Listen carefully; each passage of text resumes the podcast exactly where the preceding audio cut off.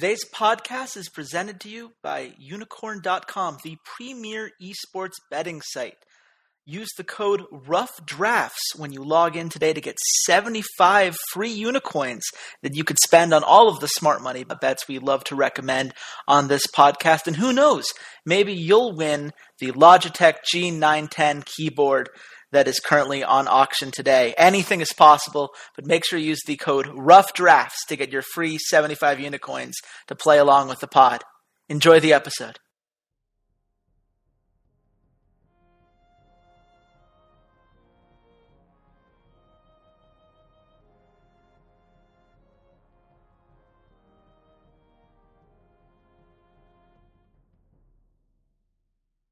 Hello, Internet. This is Chase Redshirt King Wassenaar.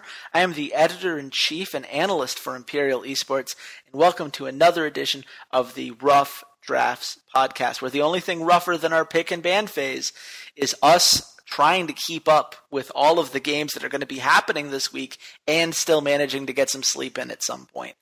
It is a very busy week in the League of Legends world. So busy, in fact, that I am going to have to be joined by Walter Ciades Fedchuk, my good friend and a writer at Slingshot Esports, at least three times this week to break down all of the insanity. Walter, how are you doing, man? S- sleep. What is sleep? I, I don't know what you're talking about. I used to know it back in the day, but the, it's escaped me now. That is Is that is it is that that thing we haven't had since middle school? Yeah, I vaguely remember something called sleep back in the day, but there's no time for that nowadays. There's so much League of Legends up in the air, and the first place we have to start is the North American LCS promotion series.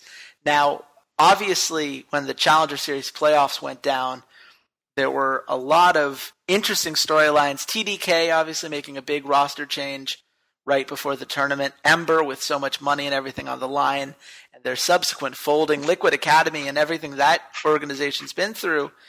So, Walter, outside of the teams that we're going to be talking about later in this podcast, what were your biggest takeaways from this Challenger Series playoffs?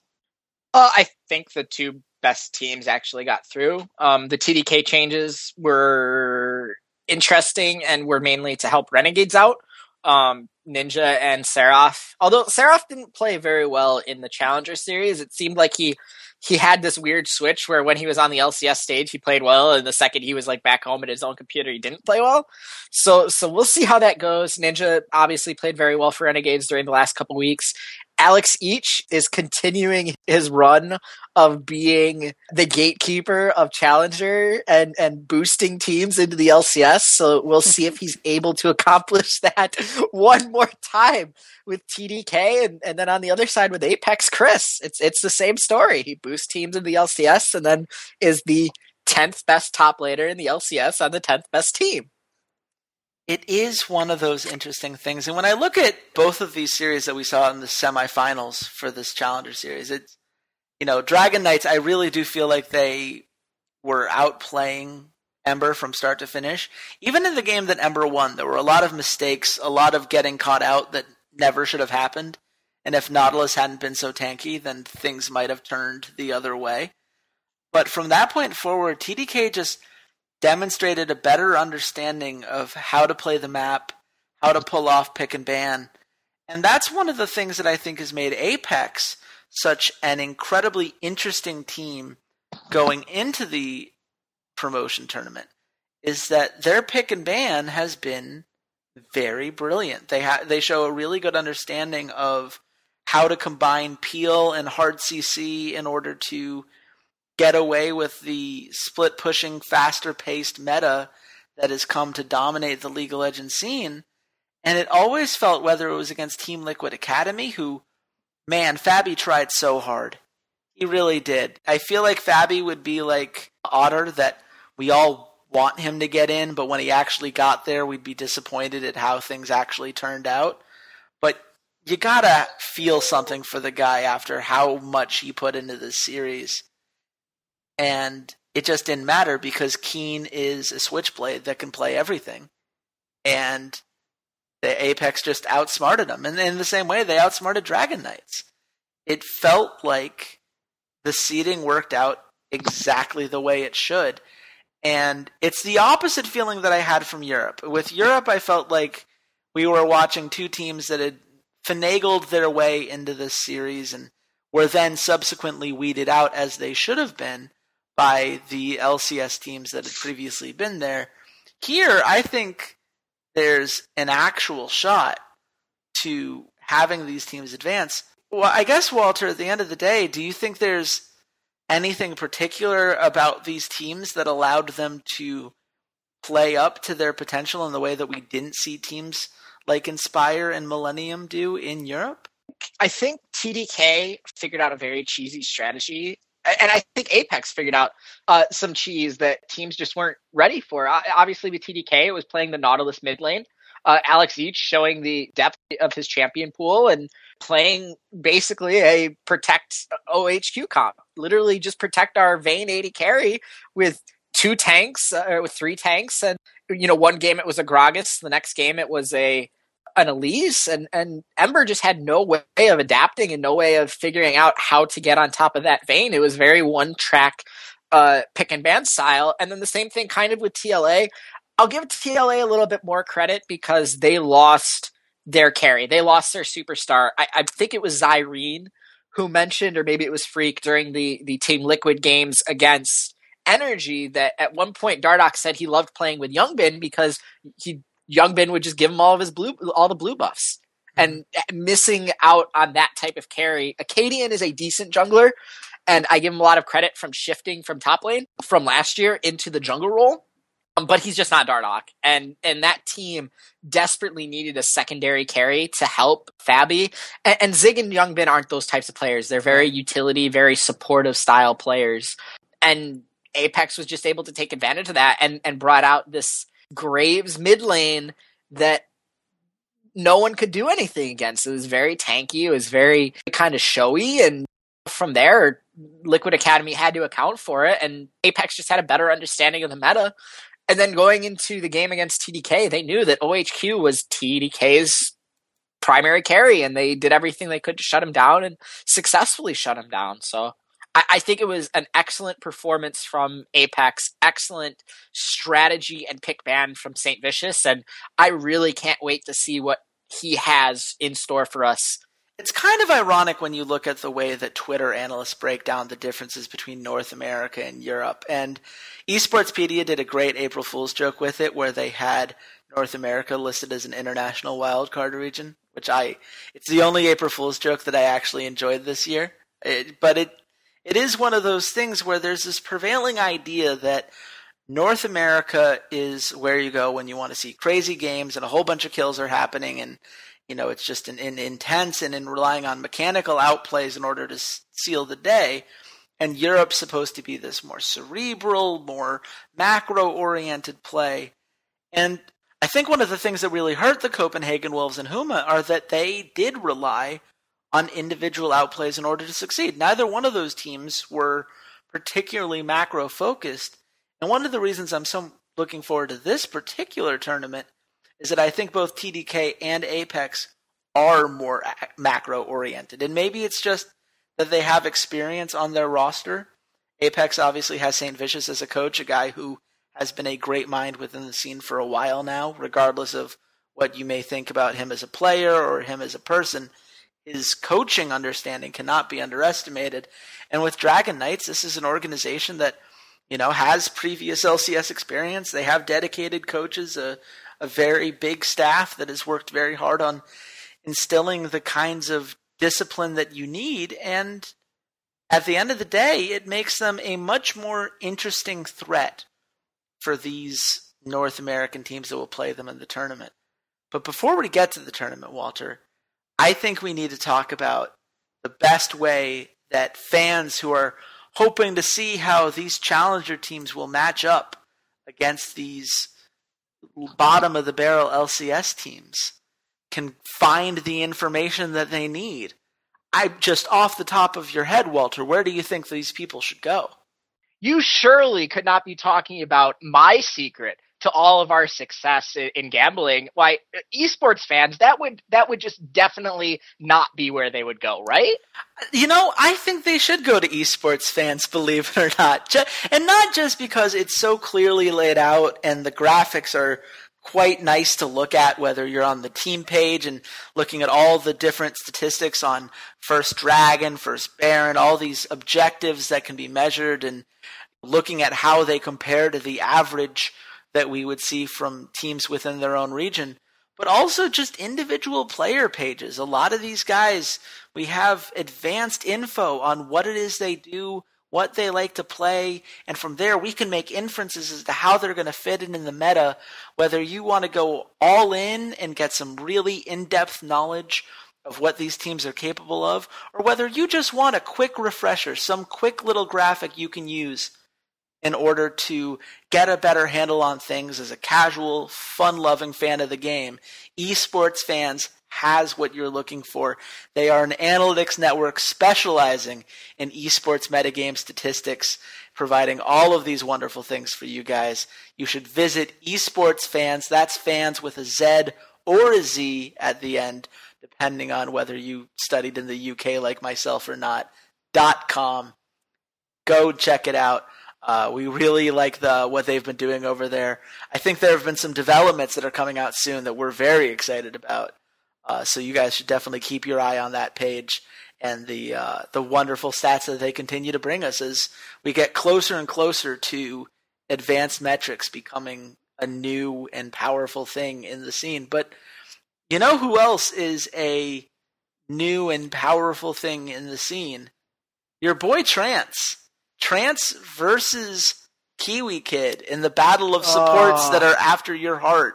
Oh, in this why, TDK why? Dignitas series. Why would you? That was a low blow. That's a low blow right there. Going after two of my favorite unheralded stars. There's no hype around them. I'm going to build the hype for them. These two supports are awesome. And if Trance doesn't make it into a TDK, any team that needs a support player, go look tip if you guys make it back in move gate in the top lane and go get this kid he is phenomenal and I can't wait to see what he does actually up on the big stage. Granted, against Apex, they got a little, you know, a little fangled, little messed up, but this kid is going to bring it. And Kiwi Kid, I know I've had your back for like two years. You better watch it because this kid is coming for you. I tell you what. Yeah. It's, it's funny because I think a lot of this series really will come down to the bot lane more specifically, whether Dignitas can adjust to it. You look at OQ and, and the games that TDK won and looked the most impressive on. You're looking at a double tank comp from Alex Ich and Flares and letting OQ play the Vayne and just hard carry from there. And given the prevalence of Sivir comps and the kind of ch- uh, champions that we've seen Apollo play throughout the LCS, I don't see that being any less viable on this current patch. I have a very good feeling that TDK is going to want to bring that same style again. And it leaves Apollo and Kiwi Kid as a duo lane that needs to make plays early and often. Because if you let OQ scale, that's when you start getting into dangerous territory with TDK. Now, unfortunately for TDK, there are some significant weaknesses to this team even though we do love that bot lane and, and gave them a shout out there, what are you most concerned about when looking at where TDK is and how they're going to try to play this tournament? My problem with TDK is that outside of OHQ, they don't really have a carry. Kez, Alex Ich, Flares, they're mostly utility focused. And, and Flares and Alex have both shown throughout their careers recently, we'll say the last year or so, that they do have moments where they can carry. You can get Alex Ich on Ezreal or Corki and he can he can carry on an AD carry. Uh, but for the most part, they're they're really utility kind of focused guys. You really want to use them to fill in the cracks on your team to make sure that you have enough CC, make sure you have a heavy tank, make sure you have plenty of wards. Cortez, I love the dude. I love him but he's he wards, ward, ward, ward, sightstone, ward, sightstone, ward. That's his stick. That's what he does. that's great when you have that around a couple of carries, but who is going to be the secondary carry for this team?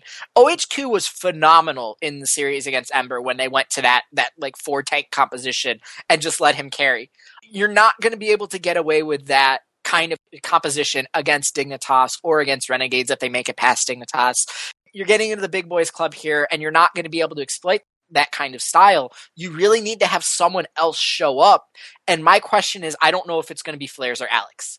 And they need to figure out in this meta which one is it going to be. Flares is least likely because you're really seeing, as, as you saw in the playoffs, the quarterfinals for both NA and EU this past week, it's really going heavy tank. It's really going to your Maokai's, your Nautilus, your Poppy. I really thought Trundle was going to be a big pick and just like everyone just banned it it was either banned or they like took it as a support pick when they got a poppy. So it's really tank focused in the top lane. I don't think Flares that's not his bread and butter. He's definitely more of a carry kind of player, mm-hmm. but they need to figure out how they want to play. Is he going to go to Ekko, which we saw had some success into those tanks? Are they going to maybe pull out a Rumble into Maokai, which if you remember a year ago, that was one of like the better matchups against a Maokai was you just play Rumble and let the Rumble free farm. So I'm very curious to see what TDK comes up with to supplement OHQ as a carry. Yeah. As someone who's now running pick and ban for my own organization, I do find it very interesting that the challenge that TDK has been presented because there's always a big difference between the best way to execute something and the best way to execute something given the players that you have. And the problem I have with flares more than anything especially in these playoff series. There were so many times he went in with no follow up, where he would just basically give up a free kill because he felt like he had the ability to get the stun. He felt safe on whatever tank he was put on. And that's something that Dignitas will almost assuredly take advantage of. Shifter is still a very talented mid laner, even if he has some significant holes in his game.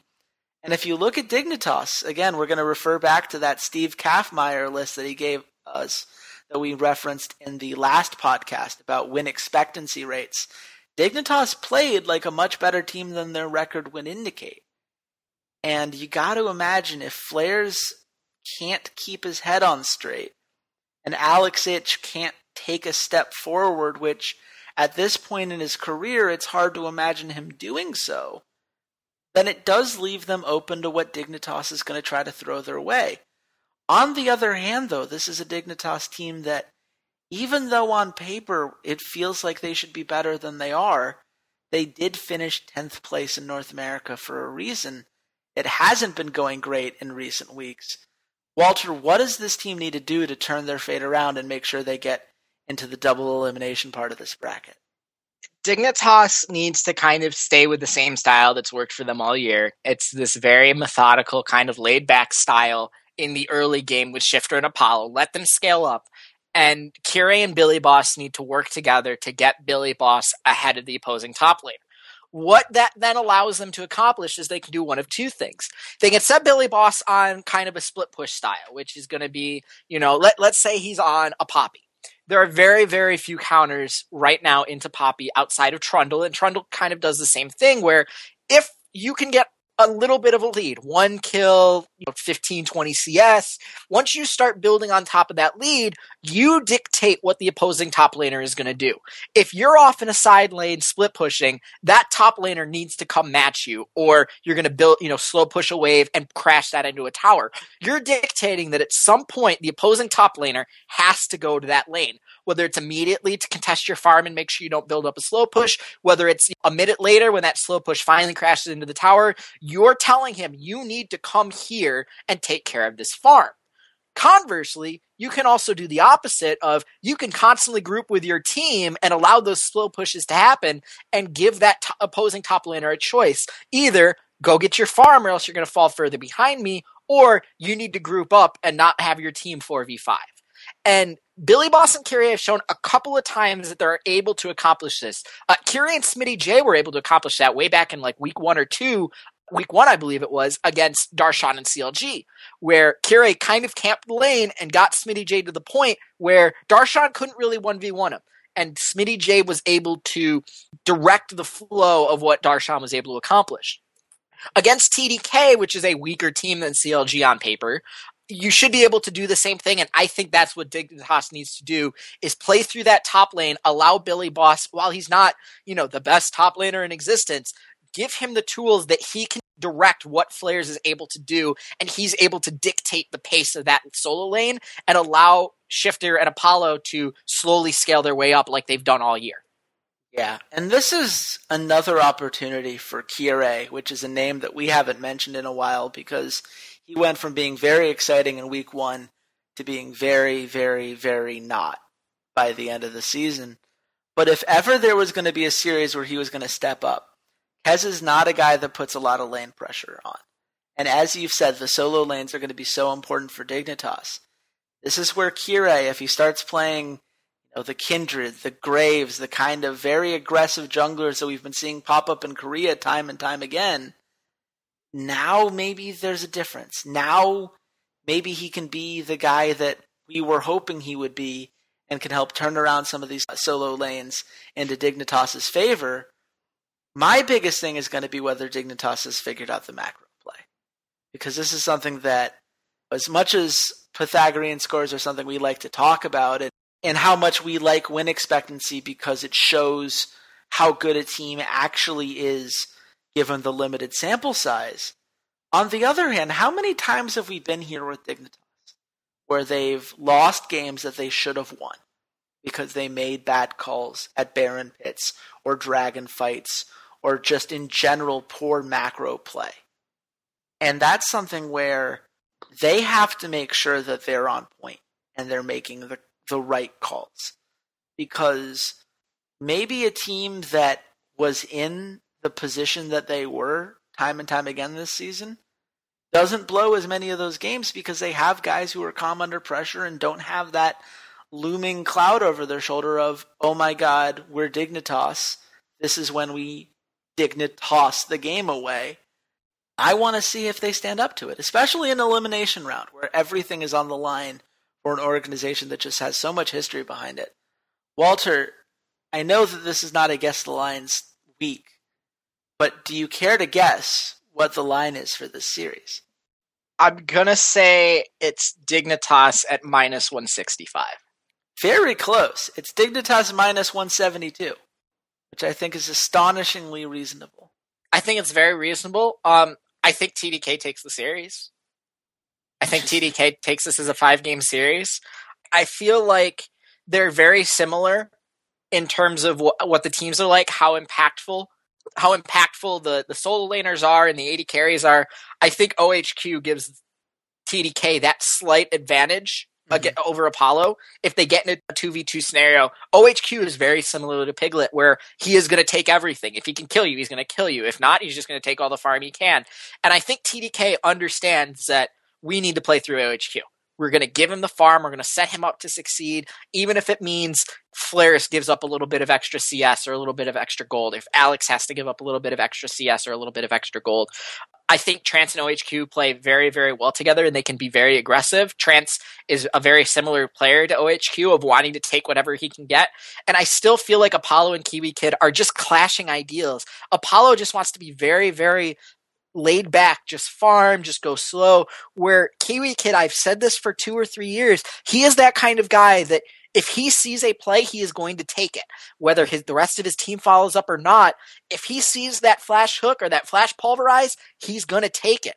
And sometimes it creates this awesome chain of events where all of a sudden Dignitas gets rolling, and sometimes it goes the opposite way and Kiwi Kid gets caught out and the other team is coming at him. Trance has met Kiwi Kid once before in the promotion tournament back when Trance was on Fusion, and he lost to Dignitas and Kiwi Kid. I think this time he gets the better of him, and I think the TDK get to move on into the actual qualifying tournament. Yeah, this is going to be a really close one. On the one hand, I really like the coaching staff of Dignitas. Raz obviously wasn't there for the entirety of the split, but theoretically, he should be playing a significant part in their prep for a best of five. And there is something to be said about if you're an LCS team, you get to scrim certain quality of teams, you get to have that kind of experience in these kinds of series in a way that a challenger team doesn't necessarily have all those opportunities. But on the other hand, the one thing that Dignitas has proven they have no idea how to deal with is a really good bot lane. I don't know what their answer to OQ is. Kirei would have to be camping that lane consistently, and it's just not something he's done. I think that OQ can take the lane swap in every game, ensure that he's going to have resources, and then basically say, Apollo, you come deal with me. And I don't know if Apollo can. I think it's going to be a five game series. I give the slight edge to Dignitas because I do believe that Shifter has a lot going for him right now compared to where Alex Ich is, and Billy Boss can take advantage of the mistakes that Flair seems to be making on a play to play basis. But it's going to be close, and people who are just expecting either of these teams to roll over the other are going to be in for a surprise. I, I get the feeling at the end of this. But what's really surprising is that whichever team wins this is being thrown into Renegades, a team that we thought for sure was going to be locked into 10th place. And they make that deal with TDK, which is kind of the reason I hope that TDK wins in a completely just fun storyline kind of way. Because TDK makes that deal with the devil we can't play Ninja now. We have to win this series in order to get to the promotion tournament. So we're going to give away Ninja and Seraph in order to make that happen. And now Renegades have just reinvented themselves around those two players, allowed Freeze to have that breathing room. Walter, is Renegades as good as the last couple weeks have made them look? I would say that the quality of players on Renegades has improved. I think Seraph and Ninja are definitely improvements over RF slash Flares and Alex Ich. You still have Crumbs doing Crumbs things. Sometimes he makes some brilliant moves. Sometimes he's dumbs. Hakuho has been mediocre. I'm still very bummed out that Remy decided the LCS wasn't for her and, and ended up leaving the team. And Freeze has been fantastic. Freeze has been arguably, you know, one of the best AD carries in North America it just the team around him kind of sets him up for failure. And adding Seraph and Ninja gives Renegades uh, alternate carries to take some of the pressure off of Freeze. Seraph has literally just seraphed his way to victories by I'm a split push god. I know how to put pressure on the map, split pushing against the enemy team, and I know when to teleport on Graves. I know when to teleport on Lissandra. I know when to teleport and flank the enemy team, and all of a sudden they don't know where I came from. He's fantastic and is arguably the best teleport user in North America, and that's pretty pathetic when you say, oh, he was on what, three different teams this split? So I think the quality of players on this team has definitely gone up, and whether it's Dignitas or TDK, I think they have a very strong advantage uh, in this first round of the promotion tournament. Yeah, this is one of those I could see easily being a 3-0. And Renegades, to their credit, they went 4 and 1 in their last 5 games in the LCS ever since they made the ninja move. And I agree with you. I think that you know, we talked about Dignitas and TDK just a second ago about how we were wondering where the second carry was going to come from for both of these teams. We don't have that question for Renegades. They've got three potential options. And as long as Crumbs doesn't lose them a game, and Hakuho does enough to let Freeze be the carry he wants to be, it's very hard to see anyone in this tournament really matching what they're capable of. I mean, obviously, sample size is something that we have to keep in mind, and they didn't necessarily play the highest quality teams in all of their games, but this was a team that was already showing signs of promise even before they made these moves. It was a team that we were noticing they could play really well for the first 15 minutes or so, and then it came down to shot calling mistakes and not knowing exactly how to capitalize on their leads. And as they're getting more and more experience, they're playing more games, they're they're getting used to each other and getting used to these high pressure situations. I think they've figured that out. And now they have the talent to do what they want during those points of the game. And that makes this team very scary. I could see this being a 3 0 no matter who gets through. And honestly, I'm just looking forward to the highlight videos that are going to come after because you know that there are going to be tons of fun plays to watch, some crazy freeze double or triple kills, some ninja highlights. But man, Walter, if only there was a place that we could go to make highlight videos for people like you and I that aren't so good at the technical side of things. See, there is a place. I think we've had a discussion with them recently, and that's Vibby.com. Oh, right. Vibby.com. How could I forget after how many times we've mentioned them on this podcast? It's almost like they're a sponsor or something. It really is a great site. Uh, I love working with these guys, and I love the way that they've set up the site. I have done some experimenting that you guys will hopefully get to see come to fruition soon with just how you can take clips, whether it be YouTube videos, Twitch VODs, even Vimeo nowadays. It's an incredibly user friendly interface in order to set these things up. Just plug in your timestamps for exactly what it is you want to highlight, and you'll be good to go. You can embed it on whatever site you're looking for and really get involved in the community as you work off of these sponsored fan pages and interact with highlighted users in that way. It is a very fun program to use if you're someone like me that likes having projects like this, but doesn't want to put in the time and effort to learn how to do all of the programming and uh, special effects behind it to become one of those YouTube highlight gods. I highly recommend that you go to Vibbi.com today and check it out. And please send your Vibbies our way. We love seeing what you guys create and I guarantee you that something in this tournament is going to catch your eye. So you might as well go ahead, make that highlight video, share it with your friends, share it with us on Twitter, Vibbi.com. Go check it out. We've got one more series, Walter, that we have to check out before this is all said and done, and that is Impulse versus Apex. This is a series that I feel like opinion on how it's going to go is very divided based on what it is you value in a team. What are your thoughts just looking at this matchup? I think Apex is going to crush Impulse. I think they're just going to absolutely crush them. I don't see a single lane in which Impulse is better. I don't see any place that Impulse is a better team than than Apex, except maybe support and even that we're going we're talking about gate who's played three different positions in the lcs this split. That is two more positions than Hai this year. Hai's only played one position. Gate has played three. And he's going against Xpecial, who is one of the OG supports, one of the original supports in North America. So I, I, have to give him the experience level. I, I, just don't see an easy path to victory for Team Impulse when you're talking about Cris and, and Keane and Shrimp slash even the jungle and Police and Xpecial who have proven that they can literally play any style, any combination of champions that they want. I, I don't see an easy path to victory. I agree with you wholeheartedly. And I know there are a lot of people who will try to defend Impulse. They'll bring up the fact that when we finally saw them at their full roster, they have had some very good games from Procxin in the past. Pirean has proven to be a very valuable poke mid laner. But right now, if you look at where the meta is, I just don't know what they're supposed to do. Fang is not an amazing tank top laner. That's never been his thing. Cris can be whatever Apex needs him to be because that's just the way he's been playing and he's been playing long enough and has enough challenger experience, if nothing else, to really understand how to be that switchblade. And that's, I guess, what it really comes down to me for Apex is I feel like every single player on this team is a switchblade.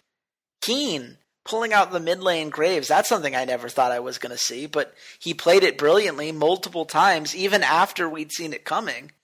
He's just kind of reclaimed this notion of being the guy that plays literally everything, but he's doing it on a team that actually allows him to highlight his strength because instead of teams being able to zone in and focus on him early, there's this threat from police and Xpecial in the bot lane that has to be dealt with because if you let police scale, it's over. We saw that in their series against TDK. Once police got a- enough ahead of Ohq, or at least had put Ohq down enough that that wasn't going to be TDK's path to victory. Apex was just able to hard carry from there. And and to me, it it's really a matter of identity, team identity, and how it's forged. And I understand that there are a lot of people that will say, "Oh, but Impulse had all this time. They had you know, a whole split of the LCS. They have an infrastructure behind them. You know, they should be able to keep up with a challenger team, but this isn't just any challenger team. Let, us not forget, Impulse didn't want to keep the spot. They were actively trying to sell it throughout the course of the offseason and just at the last minute was able to, you know, haggle together some sort of team. I'm, I, I don't see it. I don't think Impulse wants to be around. I feel bad for the players that they have, that it doesn't seem like their organization really cares all that much. I don't see an easy path to victory for them. Yeah, Procxin had some good games. Fang had a couple good games. Pirean has been a a you know average mid laner, but like you said, against the the switch the switchblade, the Swiss Army knife capabilities of every single player on Apex, I I just find it hard to believe that Impulse is going to make this a series, let alone take a single game off of them. Yeah, I'm going to go out on a limb here, and this is something that I have a feeling will be used against me if I'm wrong on this from people uh, on Twitter and on Reddit and everything else. But I think Impulse is actually the weakest team in this tournament. I think Dignitas being where they are is symptomatic of a lot of games that could have gone either way that just all bounced against them. And yes, I do believe there's something inherent in how Dignitas shot calls that has made that worse. But there is nothing about Impulse that excites me or impresses me. They haven't done anything in recent play that I found particularly surprising or interesting. It just really seems like if they were going to put something together, they would have done it by now. What we have are a bunch of guys that were picked up out of solo queue who still play like guys picked out of solo queue, except for Mash, who is still somehow in the LCS, despite all of our hopes that that wouldn't happen again.